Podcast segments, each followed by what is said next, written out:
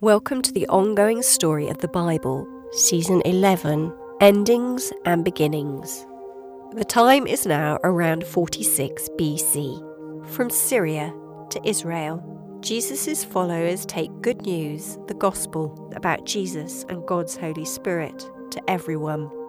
Peter explains that God has shown him not to view anyone ritually unclean or defiled. Meanwhile, Saul is an intellectual man. He has been educated to the highest standard. He speaks in many languages and has been educated by the top Pharisees in Jerusalem. He knows the Old Testament writings, the law of Moses, and the prophets inside out. Now, Saul teaches so convincingly about the Messiah that his life is threatened and he moves home to Tarsus. Saul and Paul are the same man. His two names are just variations of the same thing in two languages the Greek version and the Roman or Hebrew version. Episode 6 Non Jewish Believers. Peter has a vision and understands that Jesus' message is for everyone, Jew and Gentile. Now the Holy Spirit guides believers with prophetic messages, miracles, and Peter miraculously escapes prison. In the prison, when they find Peter is gone, Herod orders a search and that the guards are questioned and executed. Herod heads back to Caesarea and is angry with the people in Tyre and Sidon who are asking for peace.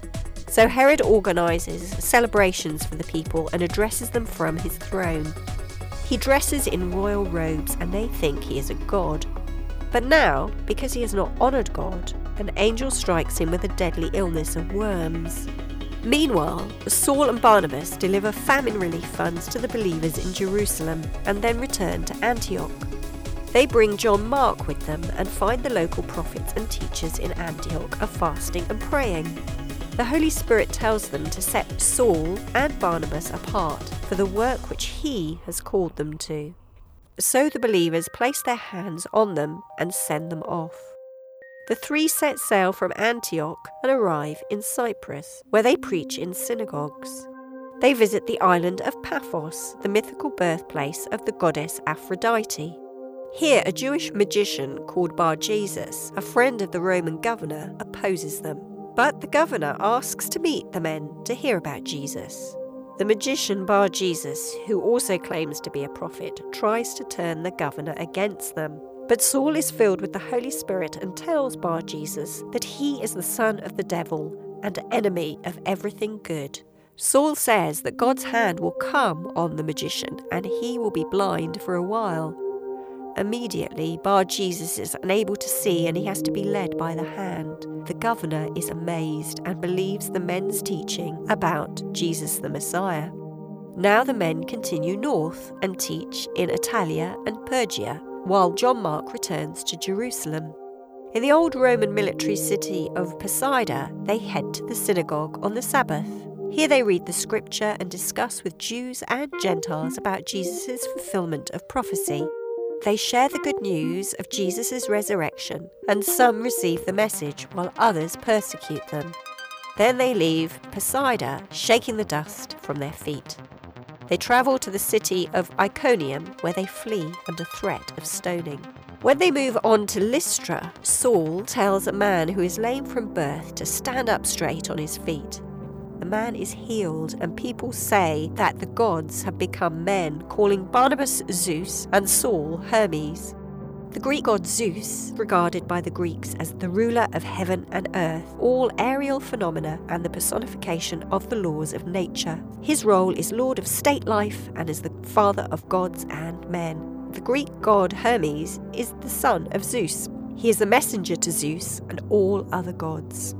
Now the priest of Zeus arrives to make sacrifices to them, but they tear their clothes, saying they are only men. Now Jews arrive from Antioch in Pisidia to stone them and drag Saul from town, thinking he is dead. The local believers surround Saul and he gets up, but the next day he and Barnabas leave for Derbe. They return once more to Lystra, Iconium, and Antioch to encourage the new believers. Then they go to Pamphylia, Perga, Attalia, and set sail to return to Antioch in Syria. They stay once with local believers for a long time and debate over Moses' teachings. Some visitors from Judea arrive and teach that male circumcision is required for believers, both Jew and Gentile. Saul and Barnabas argue with them and decide to go to Jerusalem to speak with the elders about the matter. Saul also writes a letter in Galatia explaining his views that believers are justified by faith, not law. Now the two men journey through Phoenicia and Samaria, heading for Jerusalem.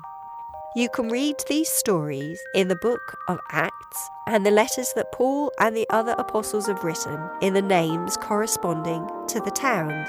For example, the letters to the Corinthians are in the books of Corinthians. The Bible library is a bit like viewing the world from space and then zooming in to a specific location. You can find connections and references across interwoven books of history, poetry, wisdom, law, and other writings spanning time and space. The Library of Bible Books brings perspectives to the story as a whole. If you ask questions of the authors and the context of their perspectives, you gain extra clarity. Listen in for the next instalment of the ongoing Bible story. These podcasts, called Full Circle, are based on the author's best knowledge at the time of production. They have been created from the Bible texts, commentaries, and historical studies. The Bible is God's living word, and its story and learning is unfolding and ongoing. Thanks to Bible translators, some of whom gave their lives to give us its words, you can delve into its pages and start your own journey of discovery today.